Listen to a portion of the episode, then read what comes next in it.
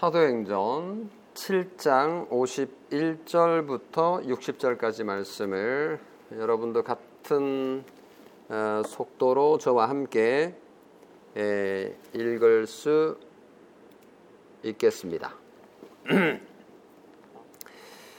51절 목이 곧고 마음과 귀의 할례를 받지 못한 사람들아 너희도 너희 조상과 같이 항상 성령을 거스르는도다 너희 조상들이 선지자들 중에 누구를 박해하지 아니하였느냐? 의인이 오시리라 예고한 자들을 그들이 죽였고 이제 너희는 그 의인을 잡아준 자요 살인자가 되나니 너희는 천사가 전한 율법을 받고도 지키지 아니하였도다 하니라.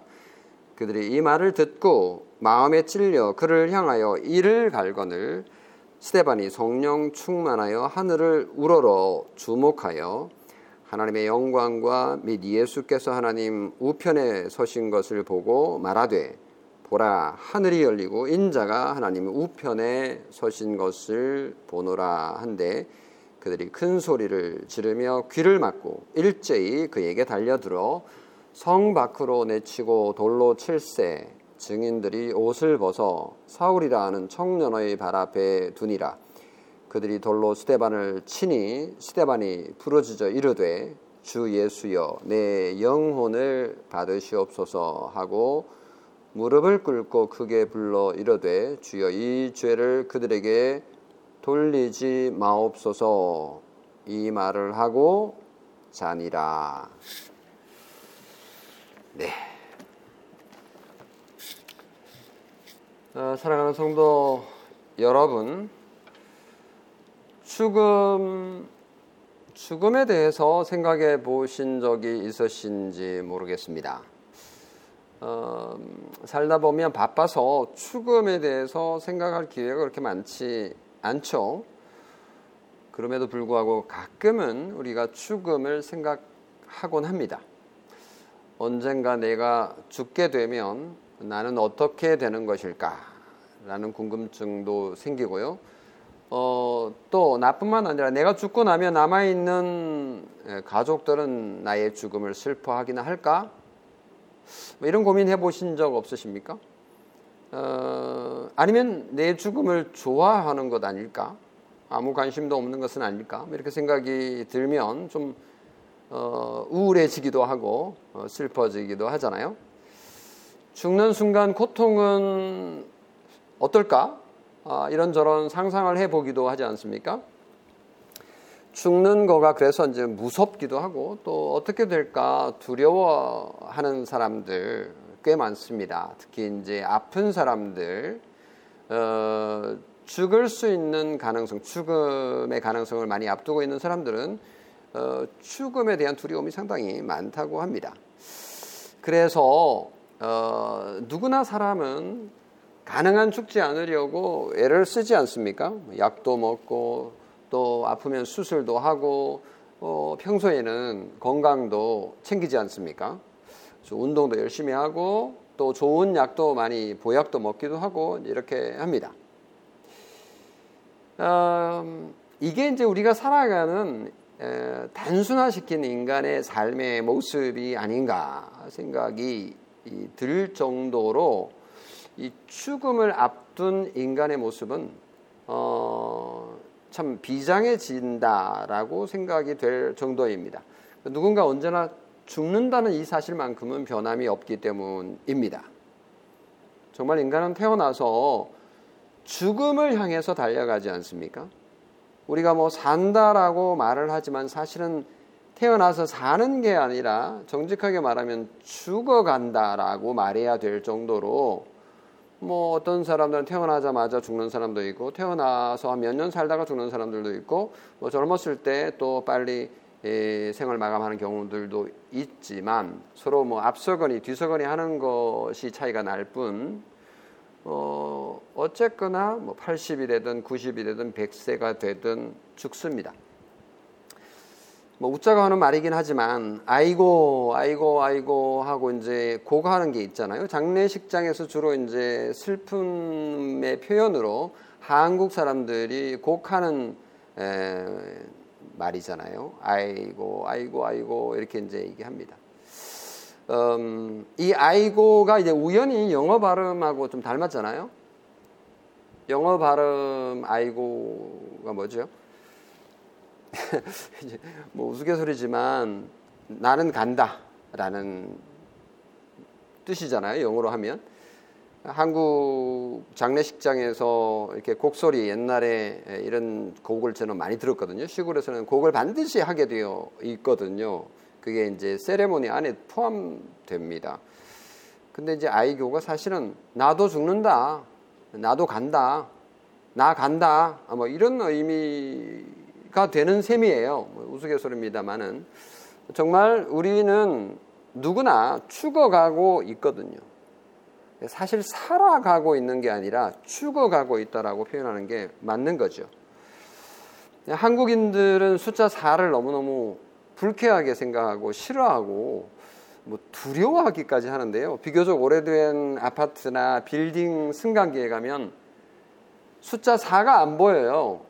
4층에 없는 게 아니라 숫자 4를 아예 안 적어 놓거나 이렇게 빈 공간으로 이렇게 어, 해 놓거나 막 이렇게 합니다. 왜 그런지 아시죠? 전혀 상관없는 죽을 사, 죽을 한자어 죽을 사 때문에 에, 이 아무 상관도 없는 숫자 4까지 이제 두려워하는 그런 비이성적인 말도 안 되는 에, 죽음 앞에서는 죽음의 두려움 앞에서는 이성도 작동이 안 되는 에, 그런 모습을 우리가 봅니다.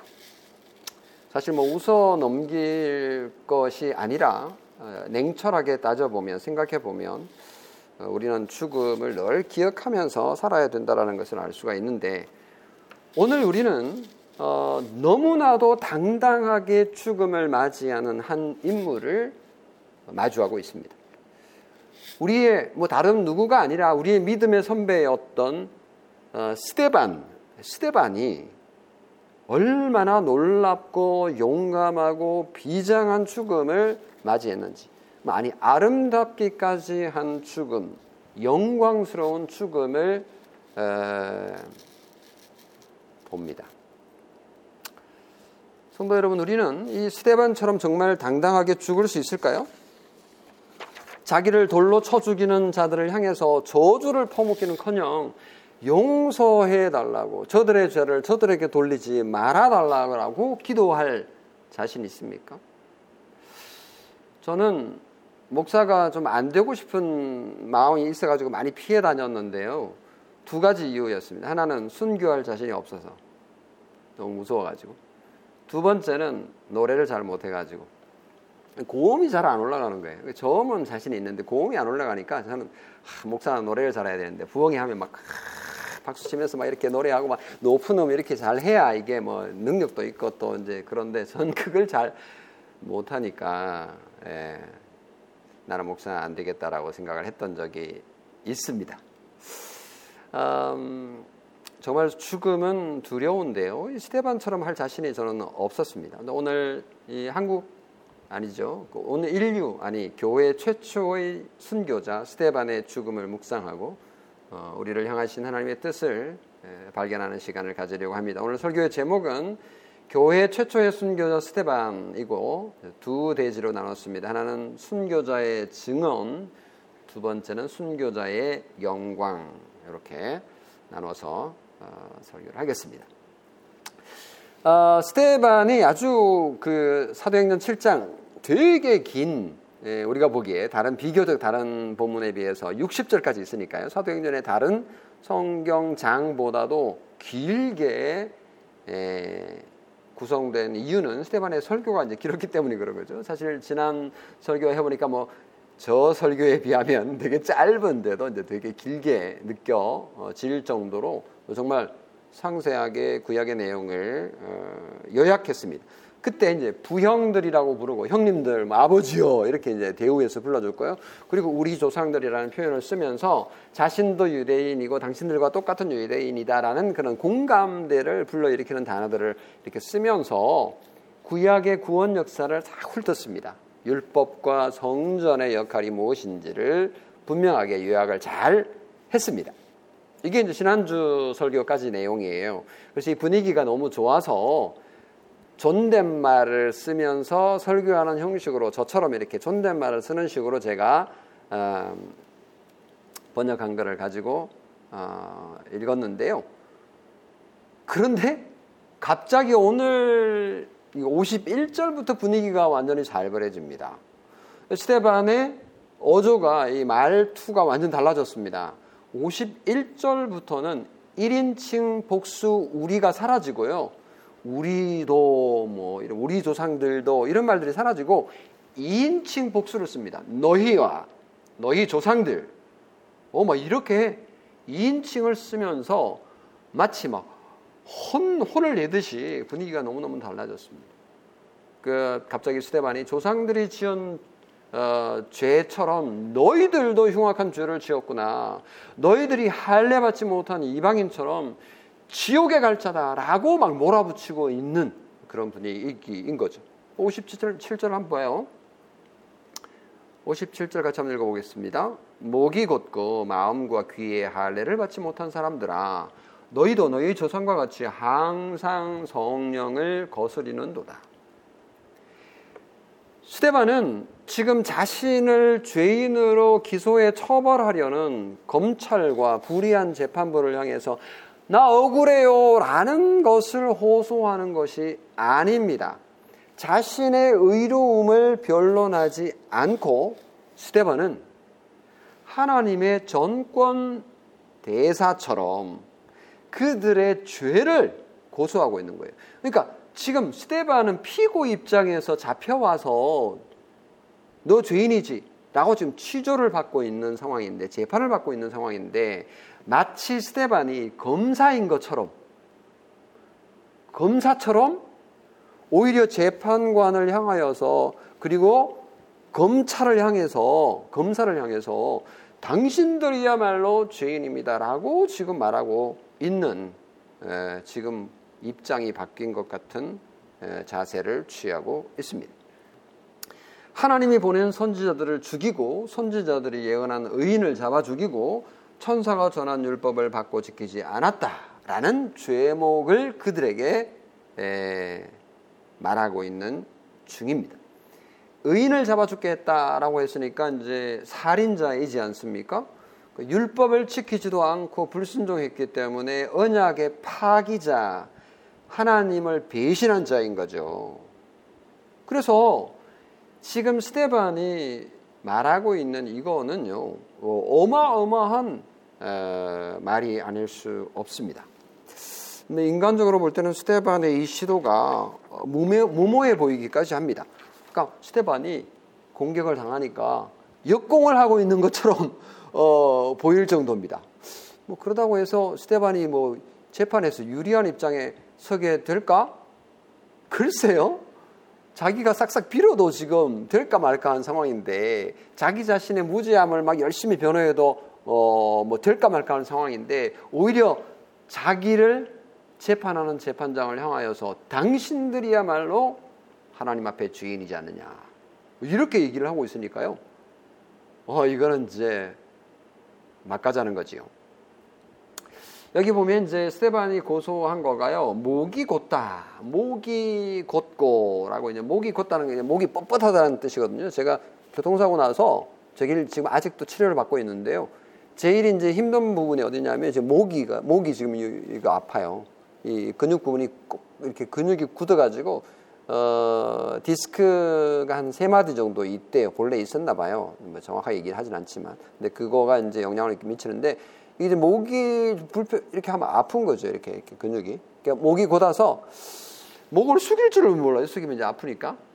교만의 상징이에요. 목이 곧은 거는.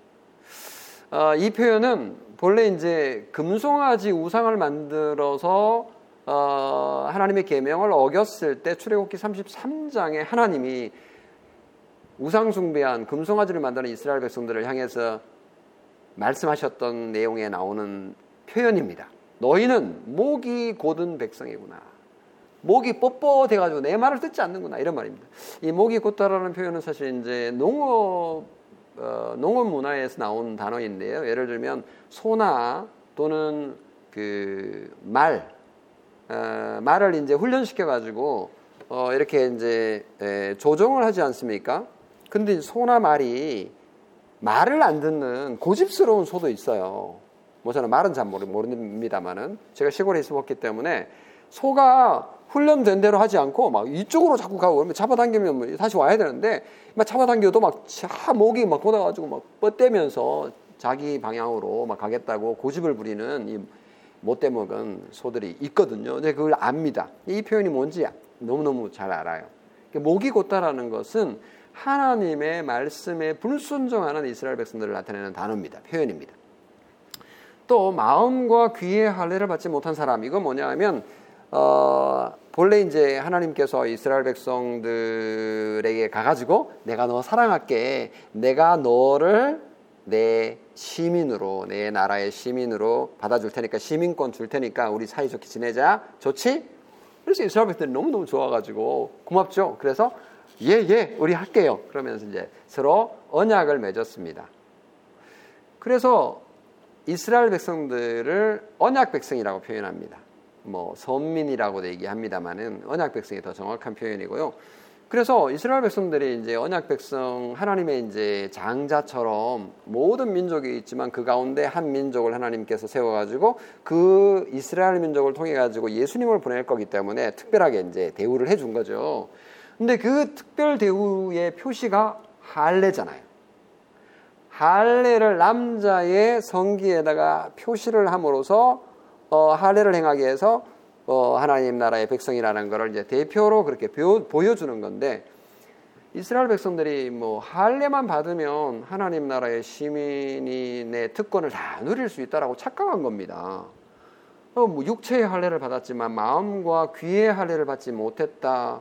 라는 이 표현은 이스라엘 백성들이 늘 하나님께 정말 말씀에 순종하지 않으면서 하나님을 사랑하지 않으면서 할례를 받았으니 우리는 하나님의 복을 그냥 자동으로 받는다 이렇게 생각을 어처구니 없이 한 겁니다.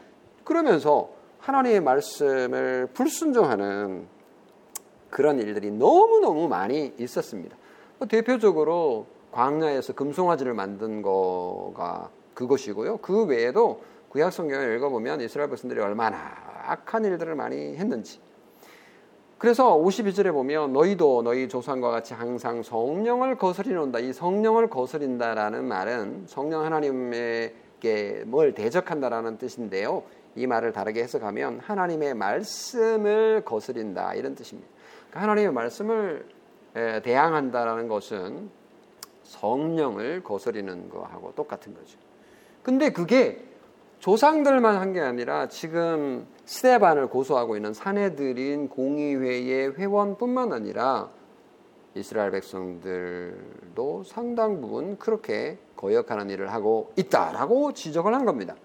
그러면서 52절과 53절에 보면 너희 조상들이 선지자들 중에 누구를 박해하지 않았느냐 너희 조상들은 선지자들 생기면 생, 생기는 쪽쪽 박해했지 않느냐. 의인이 오시리라 예고한 자들을 그들이 죽였고 이제 너희는 그 의인을 잡아준 자요 살인한 자가 되나니 너희는 천사가 전한 율법을 받고도 지키지 아니하였도다 하니라. 우리가 뭐 구약 성경을 다 훑을 수는 없지만 엘리야 시대 때 아합 왕이 수많은 그 하나님의 선지자들을 잡아 죽였잖아요. 열왕기상 19장, 역대하 36장, 노에미야 9장, 예레미야 2장에 보면 정말 이스라엘 백성들이 선지자들을 많이 잡아 죽였어요. 유다의 어, 거의 막바지 유다의 남유다의 막바지에 요아스라는 어, 훌륭한 왕이 있었어요. 어, 근데 초기에는 훌륭했지만 나중에는 어, 영 형편 없었는데요. 자신을 어릴 때 살려주고 왕으로 세운 제사장 삼촌인데 여호야다의 아들 에, 조카죠. 스가리아 선지자를 성전 뜰 안에서 돌로 쳐 죽였습니다. 돌로 쳐 죽였어요. 역대하 24장에 나오는 어, 기사입니다. 그러니까 선지자들은 의인이 오시리라. 이 의인이 누구냐면 예수 그리스도죠. 메시아입니다. 그 의인을 잡아준 자요 살인한 자가 되었다. 이 말은 예수 그리스도를 너희들이 죽였지 않느냐. 지금 그 얘기를 하고 있는 것입니다.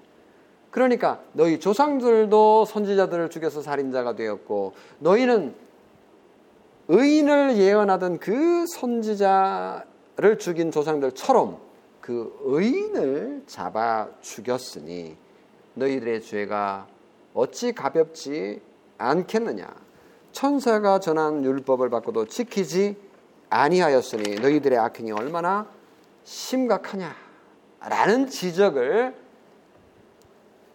사내들을 향해서 한 것입니다. 음, 여러분 일제 시대 때 신사 참배를 일본이 강요를 했습니다. 음, 신사 참배는 어, 일본의 일본이 이제 국 가의 종교로 만들어 가지고 어, 자기들뿐만 아니라 또 식민지에다가 이제 요구를 했던 건데요. 특히 이제 한국에 이 신사 참배를 요구했습니다. 뭐 일반 백성들이 다 누구나 가서 어, 신사 참배를 했는데 어, 뭐 대부분의 선교사들은 한국에 와 있던 선교사들은 신사 참배는 우상 숭배이니 하지 말아야 된다. 어, 이 신사참배를 하지 않는 학교는 다 문 닫아야 된다. 그래서 선교사들이 전부 다 학교를 그만두고 본국으로 어, 돌아갔습니다. 어, 교회들도 처음에는 반대를 했는데 로마 천주교도 그렇고 침례교도 그렇고 감리교도 그렇고 다 신사참배는 뭐 오케이 뭐 하지요 뭐.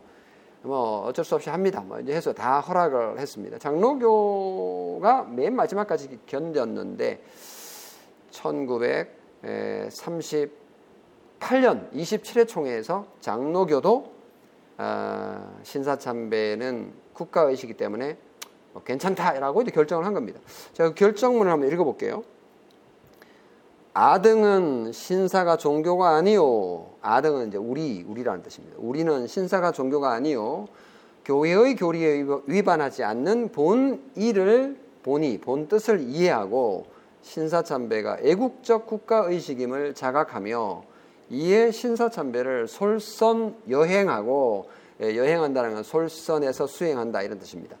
추희 그래서 민족 정신 총동원에 참가하여 비상시국하에서 총후 황국 신민으로서 적성을 다하기로 한다. 이 적성이라는 것은 충성을 다한다는 뜻입니다. 이게 이제 장로교 마지막 총회에서 결정한 내용입니다. 그리고 나서는 그날 오후에 김길창 그, 그 당시 총회 부총회장이 평양 신사에 가가지고 열 어, 24명의 교회 대표들과 함께 가서 신사에 가서 절을 합니다. 이게 이제 한국 장로교 역사에서 참 어두운 어, 일인데요. 어, 그 이후에도 1941년 그러니까 일본이 예, 제 2차 세계 대전에 가담하면서 이제 전쟁을 벌이면서 어, 미국하고 이제 부딪히게 되죠. 이제 일본이 그 뭐 전쟁 물자가 필요하니까요. 이제 교회에도 헌금을 가지고 이제 자기들에게 에, 예, 그 전쟁을 위한 물자들을 요구하게 되는데 스스로 이제 장로교가 가가지고요. 장로교뿐만 아니라 다른 감리교도 그렇고 침례교도 다 그렇게 했습니다. 애국 기라고 하는 전투기를 1941년에 하나 헌납했어요. 그리고 1942년에 교회 헌금으로 조선 장로호라는 비행기도 바쳤습니다. 스스로 참 부끄러운 일을 저질렀죠. 일본이 제2차 세계대전에서 패했습니다. 그래서 한국에서 일본이 다 돌아갔습니다. 한국 교회가 이제 무너진 교회를 다시 재건해야 했죠. 뭐 국가도 재건해야 되지만 그런데 문제는요. 한국 교회가 회개를 하지 않았습니다. 신사 참배를 지지하고 신사에 앞장서 참배하던 목사들이 제일 앞장서서 교회를 재건하겠다고 막 나섰습니다. 그러면서 그들이 결정한 아주 부끄러운 역사가 하나 있는데요. 그들이 에, 그때 네 가지인가 결정을 했는데 그 중에 두 번째 결정이 아주 우리의 눈길을 끕니다. 제 27회 총회가 범과한 신사참배 결의는 취소한다. 여기 이제 27회 총회가 1938년에 있었던 아까 제가 읽어드렸던 아등은 신사가 종교가 아니오라고 하는 결정. 이게 이제 제 27회 총회거든요. 근데 27회 총회 결정이 범과라고 했으니까 이게 잘못이라는 뜻이거든요. 잘못이라는 걸 인정하긴 했어요. 잘못된 결의를 취소한다라고 했어요. 잘못된 결의를 취소할 수 있나요? 잘못은 취소할 수 있는 게 아니라 잘못은 회개해야 되는 거죠. 잘못은 회개해서 용서받아야 해결될 수 있는 건데 취소한다는 결정을 하고요. 지금까지도 장로교회뿐만 아니라 다른 교회 그 어느 교회도 어, 신사참배 이 범과를 회개한 적이 없습니다. 교회가 공개적으로 지금까지도 이건 참 아직도 해결해야 될 어, 한국 교회의 아주 흑역사인데요.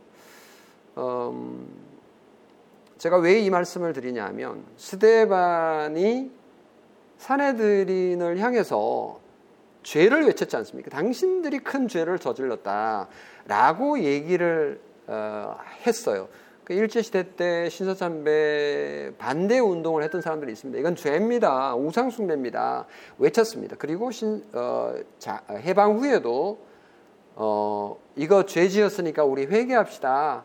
라고 회개 운동을 했는데 이 두 가지를 전부 다 어, 거절했고 지금까지도 어, 그렇게 에, 신사참배는 우상숭배입니다. 신사참배 회개합시다. 라고 주장하는 사람들을 향해서, 오히려 손가락질하고 당신들 바리새인이다라고 욕하며 그들을 교회에서 쫓아냈습니다. 그로 인하여서 한국 교회가 아, 받은 상처, 영적인 상처는 지금까지도 아물지 않고 있습니다. 죄를 지적하는 건 쉽지 않습니다. 타인의 오류와 잘못과 죄를 지적질하는 것을 물론 취미로 여기는 사람들도 있어요.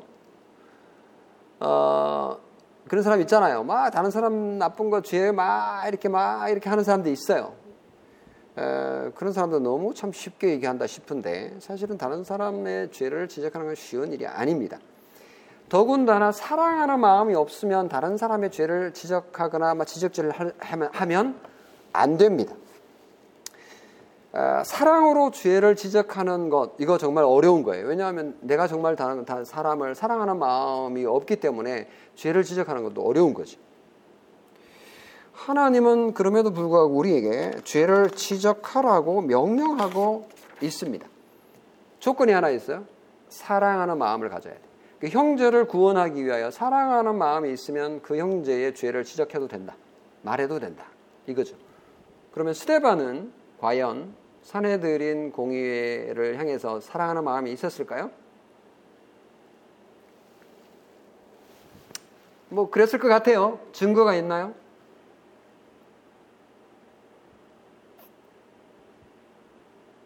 스테반이 그들을 사랑했을까요? 에, 뭐 그런 말은 없는데 유추할 수 있는 부분은 있습니다. 그거 뭐냐면 어, 스테반이 죽으면서 뭐라고 그랬어요? 이 죄를 그들에게 돌리지 마옵소서라고 기도했습니다. 이 정도의 기도면요. 스테반이 그들의 영혼을 정말 사랑하고 있었다라고 평가할 수 있지 않을까요? 스테반이 그들의 영혼을 정말 사랑하는 마음이 안타까워하는 마음이 있었기 때문에 그들을 향해서 죄를 지적할 수 있었던 거죠. 그러면 죄를 지적받은 사람은 어떻게 해야 될까요? 죄를 보고 있는 사람은 죄를 사랑하는 마음으로 지적해야 되겠지만 그 지적을 받은 사람은 당연히 그 잘못을 빨리 인정하고 회개해야 합니다. 이것이 하나님이 원하는 방식입니다. 그런데 다시 본문으로 돌아가 봅시다. 스테반이요. 사내들인 공의회에 참석한 자들을 향해서 죄를 지적했을 때 어떤 반응이 일어났습니까? 34절에 그들이 이 말을 듣고 마음에 찔려 마음에 찔려 스테반이 도전히 그들의 마음에 닿기는 했나 봐요. 마음에 찔렸으니까. 마음에 찔린 것이긴 합니다. 그런데 그게 어떤 결과를 낳았느냐? 이건 좀 다른 문제예요. 왜냐하면 오순절 성령 강림 때 베드로의 설교를 들은 많은 사람들도 똑같은 반응을 보였어요. 사도행전 2장 37절에 보면 그들이 이 말을 듣고 마음에 어떻게 해요? 찔려, 마음에 찔려 똑같은 마음에 찔려라는 표현을 쓰고 있어요. 사내들인 공의의 원들도 마음에 찔렸습니다. 사도행전 2장의 베드로의 설교를 들은 청중들도 마음에 찔렸습니다. 근데 그 다음 단계에서 완전히 반응이 다르게 나타납니다. 스테반의 설교에 마음에 찔린 사내들인 공의회 원들은 스테반을 향하여 어떻게 했어요? 이를 갈았다. 54절에 이를 갈았다라고 표현했습니다. 반대로 베드로의 설교에 마음에 찔린 사람들은 어떻게 했다고요? 사도행전 2장 38절 39절에 보면 회개했습니다. 성령 충만한 두 설교자 베드로도 성령 충만하게 설교했죠. 스테반도 성령이 충만했습니다. 성령 충만한 두 설교의 결과가 완전 다른 거예요. 오순절 성령 강림 때의 청중은 엎드려 용서를 구했지만 사내들인 공회원은 스테반을 향해서 이를 갈며 죽이려고 달려들었습니다. 똑같이 성령 충만한 설교였지만 그 반응의 결과는 완전히 반대였다라는 것을 봅니다. 신기하죠. 여기에서 우리는 구원은 인간의 조건에 달려 있지 않다라는 것을 확인할 수 있습니다. 구원은 인간의 심리에 달려 있는 것도 아니다. 마음에 찔리나 이 마음의 심리는 똑같죠. 근데 그 심리에 대해서 어떻게 반응하냐는 완전히 달라지는 거죠. 구원은 하나님으로부터 오는 선물이라는 것을 여기서 정말 뼈저리게 우리가 발견하게 됩니다. 두 번째 이제 스테반의 어, 그 순교자의 증언에 대해서 이제 봤는데요. 두 번째는 순교자의 영광스러운 죽음에 대해서 보겠습니다. 사내들인 공의의 분위기가 어땠습니까?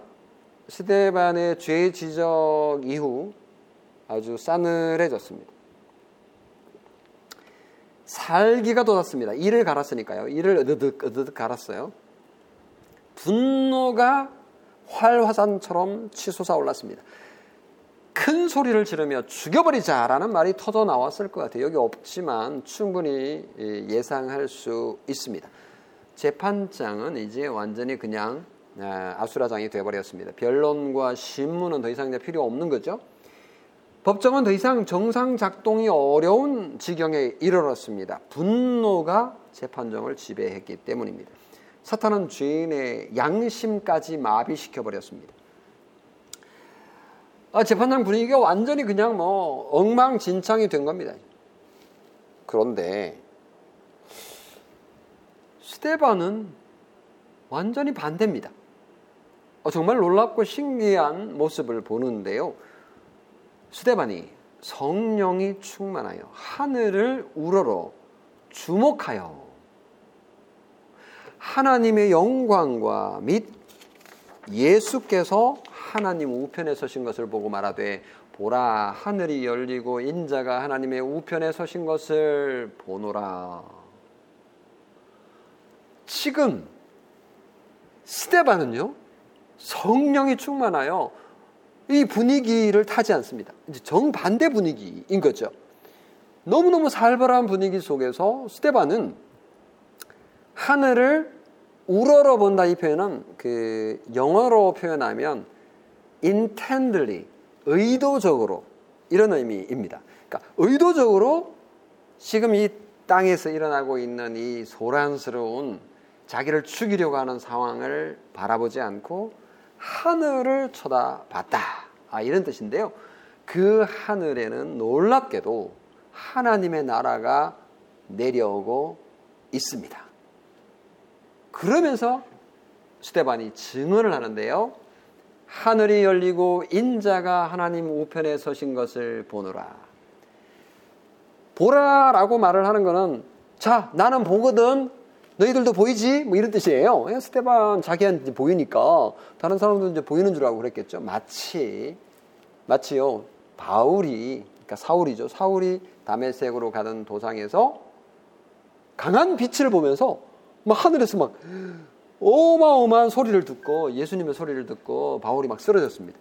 근데 그때 옆에 섰던 사람들이 그걸 봤나요? 뭐 우레가 울었다 뭐 어쩌고 이 정도는 했지만 도대체 바울이 봤던 거를 옆에 사람들은 볼 수가 없었던 거죠.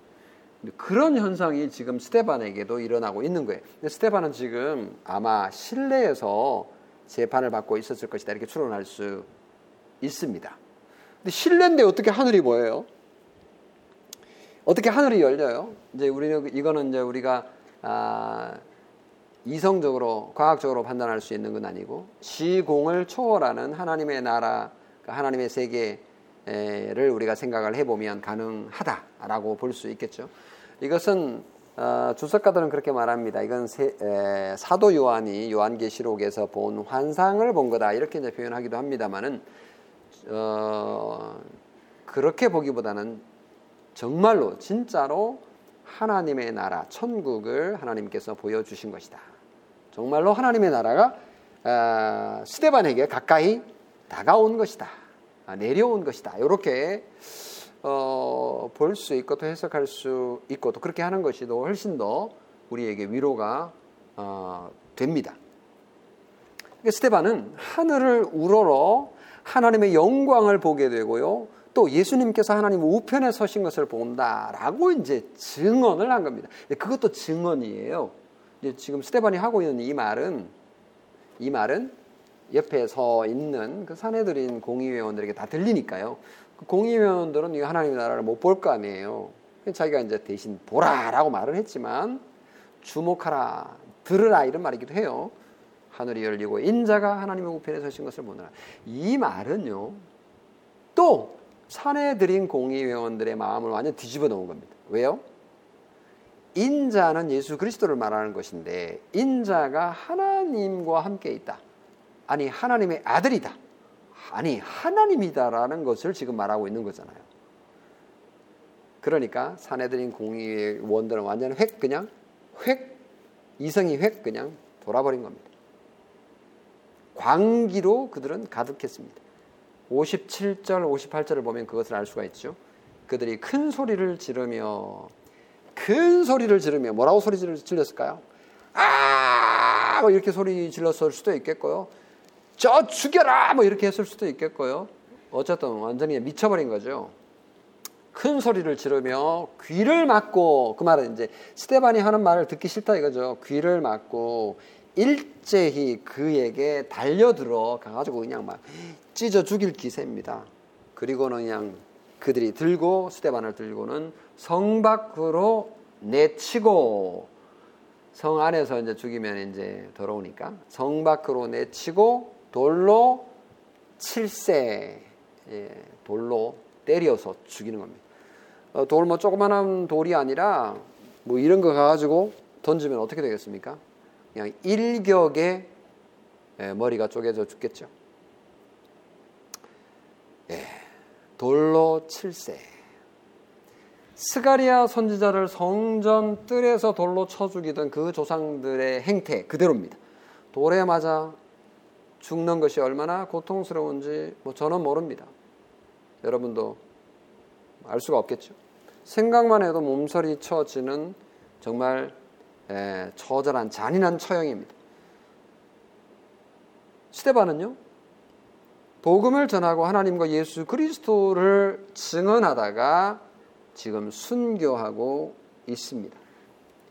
요것 때문에 순교자라는 단어가 생겼잖아요. 영어 마터라고 하는 M A R T Y R이라고 하는 이 마터라고 하는 순교자라고 번역되는 이 마터는 마르투스라고 하는 헬라어 증언자 또는 증인이라는 단어에서 왔습니다.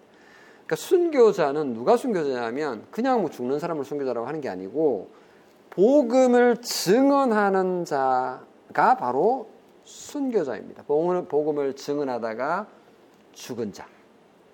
그를 순교자라고 교회 역사에서는 불러 줍니다.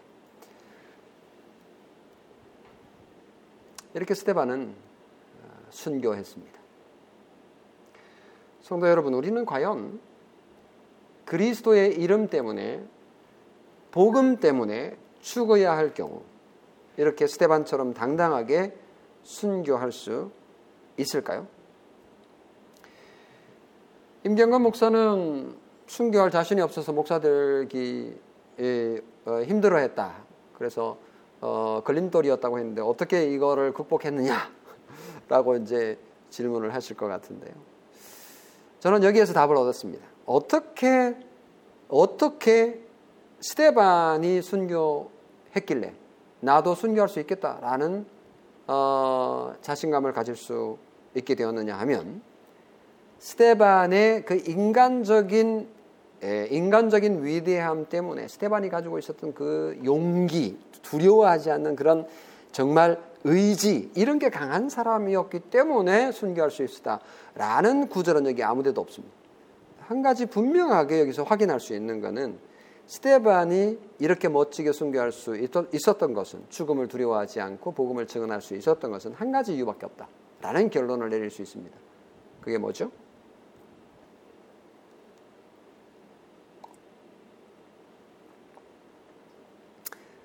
네, 그렇습니다.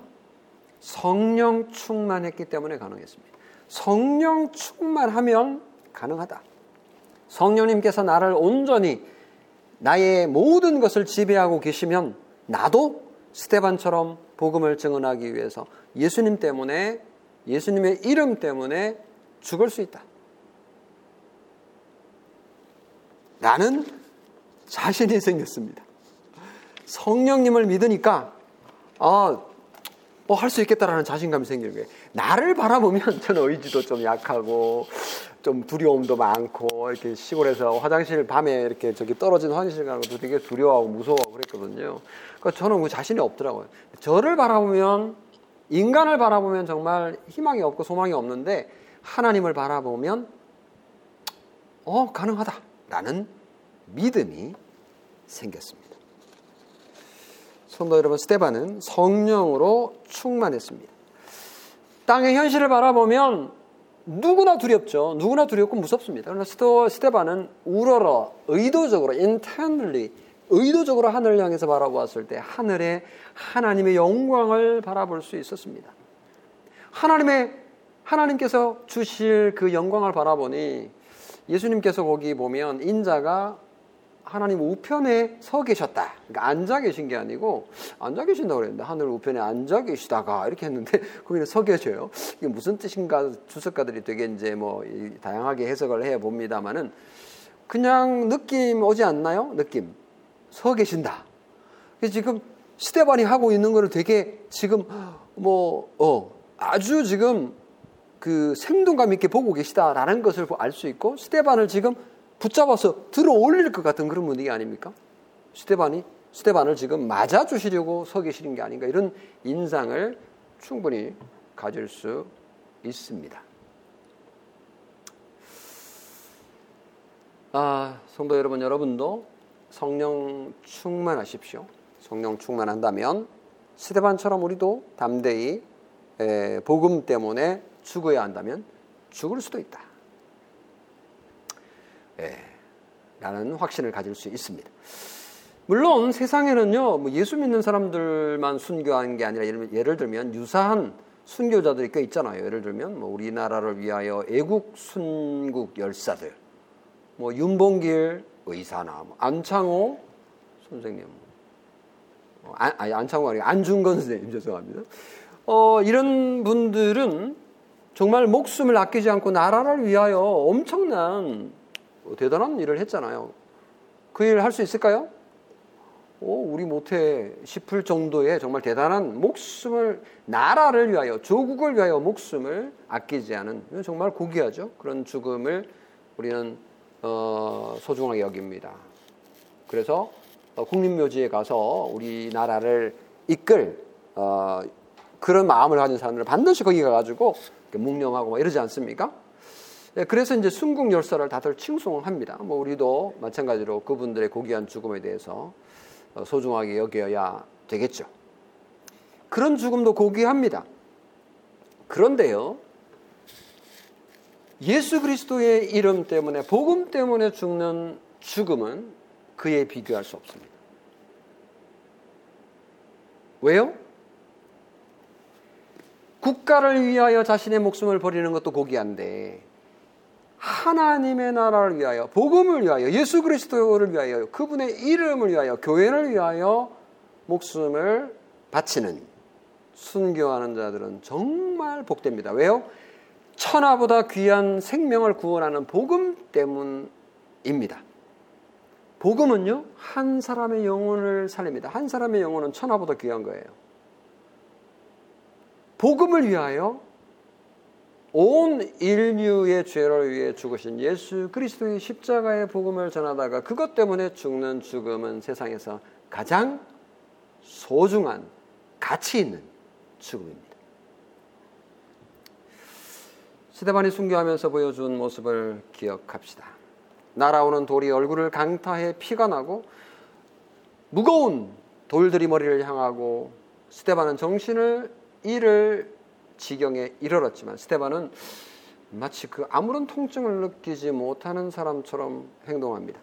59절 60절을 보십시오. 스테반이 그들이 스테반을 돌로 치니 스테반이 부러지져 이르되 주 예수여 내 영혼을 받으시옵소서 하고 무릎을 꿇고 크게 불러 이르되 주여 이 죄를 그들에게 돌리지 마옵소서 하고 이 말을 하고 어떻게 됐어요? 죽었다? 아니요. 너무 신기하게도 죽었다라고 표현하지 않았어요. 뭐라고요? 잤다. 잔이라. 잔다라고 표현을 했습니다. 성도 여러분, 스테반의 죽음은 성도의 죽음이 얼마나 영광스러운지를 잘 보여줍니다. 스테반의 죽음은 잠과 같다라고 표현하고 있잖아요. 육체가 이 땅에 묻혀 잠자듯 있다가 예수님이 재림하면 그때 다시 부활하여 툴툴 털고 깨어날 것이기 때문에 잔다라고 의도적으로 표현한 것이죠. 성도는 영적으로 이미 사망에서 부활했기 때문에 성도의 죽음은 죄값을 치르는 죽음이 아니에요. 예. 성도의 죽음은 죄 짓는 것을 그치고 스테반처럼 바로 예수님에게 갈 겁니다. 예수님에게 가서 우리 요한계시록 어, 강의에서도 배웠듯이 거기서 왕노릇하며 예수님과 함께 온 세상을 구원하는 왕노릇을 하게 될 것이고 하고 있습니다. 스테반 전도자는 지금도 예수님과 함께 그 일을 하고 계실 것입니다. 제가 스테반 설교를 하고 있으니까 스테반도 듣고 있겠죠? 네. 그래서 스테반의 죽음은요, 결코 무의미한 개죽음이 아닙니다. 그리스도인의 순교는 그래서 우리는 비참하게 여기지 않습니다. 이것은 정말 영광스러운 죽음이고 이 스테반의 죽음, 스테반이 죽을 때 뭐 아프지 않았다 이 말을 하는 게 아니에요. 스테반은 분명히 고통이 있었을 거예요. 뭐 기절을 했거나 어떻게든지 우리와 똑같이 죽어갈 겁니다. 우리가 느끼는 그 고통도 있었을 거예요. 그런데 그 죽음이 우리가 두려워할 것이 절대로 아니고 정말 영광스러운 것이라는 것을 어, 스테반의 순교를 통해서 우리에게 보여줍니다. 그냥 막연하게 두려워할 것이 아니라는 거죠. 말씀을 맺습니다. 우리도 이런 마음을 정말 가지고 이런 믿음을 가지고 살 필요가 있습니다. 그 하나님 성령 충만함을 주십시오. 성령 충만하기 위해서는 어떻게 해야 돼요? 말씀으로 늘 충만해야 되죠. 그 말씀으로 충만하기 위해서는 어떻게 해야 될까요? 성령이 충만해야 됩니다. 이 두 가지는 함께 갑니다. 성령 충만한 게 곧 말씀 충만한 거고 말씀 충만한 게 성령 충만한 건데 우리가 어떻게 매일 성령 충만할 수 있겠느냐? 뭐 분명한 거죠. 말씀을 읽고 묵상하며 묵상하며 성령 충만하는 것입니다. 그럴 때에 우리에게 다가오는 그 어떤 비난과 고난과 아픔도 이겨낼 수 있는 힘을 가지게 될 것이라 확신합니다. 뭐 우리가 살아가도 뭐 아프기도 하고 뭐 수술도 해야 되고 뭐 진짜 죽음의 문턱에 가기도 하죠. 그럼에도 불구하고 우리는 쓸데없는 어, 두려움은 가지지 않습니다. 왜냐하면 우리는 믿음이 있으니까요. 하나님께서 결코 의미 없는 죽음을 우리에게 맞이하지 않게 하실 것이다. 뭐 때로는 우리가 정말 하, 이해가 안 된다 하는 죽음이 있기도 합니다만은 어, 예외적으로 그렇습니다만은 하나님께서 우리에게 약속하신 것은 분명히 예, 지키실 것을 믿습니다. 스테반 성령 충만했던 스테반이 영광스러운 하나님의 나라에 들어간 것처럼 우리도 어, 이 생을 마감하고 아이고 한다. 그죠? 나, 나는 어디로 가요? 천국으로 가고 있는 겁니다. 천국으로 가고 있는 그 길을 평탄케 하실 하나님 믿으시는 여러분이 되시고 믿음으로 스테반과 같은 멋진 정말 아름다운 죽음을 죽으시는 여러분이 되시기를 바랍니다. 죽으라 그러니까 어, 이건 축복이 아닌 것처럼 어, 보이는데 어, 죽는 것은 우리는 저주가 아니고 영광스러운 하늘에 들어가는 관문이라는 거 우리 하이델베르크 요리문답 42문에서 잘 배워 익히 알고 있지 않습니까? 예, 복된 예, 성령 충만한 예, 죽음을 가지시는 여러분이 되시기를 주님의 이름으로 축원합니다. 아멘. 기도하겠습니다. 좋으신 아버지 하나님, 스테반의 죽음을 보면서 우리의 죽음을 잠시 생각해 보는 시간을 가졌습니다. 그리스도인의 죽음은 어, 저주의 죽음이 아니라 하나님의 나라로 들어가는 세상의 고통과 아픔을 뒤로하고 죄 짓는 것을 그치고 하나님과의 영원한 어, 교제에 들어가는 천국에 들어가는 길이므로 우리는 결코 두려워할 것이 아닙니다. 하나님이 이 세상에서 스테반처럼 성령 충만한 삶을 살기를 간절히 원합니다. 정말 저희들 언젠가는 주님 앞에 가게 될 텐데 멋진 멋진 마지막을 어, 하나님 앞에 기도합니다. 우리가 죽음도 어, 생각하면서 기도해야 할 제목이라는 것을 오늘 새삼스럽게 생각하게 해 주셔서 감사합니다. 우리가 살아서나 죽어서나 우리의 위로는 하나님께서 예수 그리스도 안에서 우리를 구원하여 주셨고 우리가 주님의 것이라는 것 이것이 우리의 유일한 위로임을 알고 성령 충만함으로 한 주간 살아가는 저희 되게 하옵소서. 어, 코로나로 인하여 많이 힘든데 하나님께서 저희들을 위로하시고 격려하시고 어, 이때 또한 지나가게 해주실 것을 믿습니다. 김민아 성도 여덟 번째 치료를 어, 하게 어, 하는데 하나님께서 어, 도와주시고 힘주시고 능력을 베풀어 주시기를 우리 주 예수 그리스도의 이름으로 간절히 기도합니다. 아멘. 산송가 347장 우리 함께 보시겠습니다.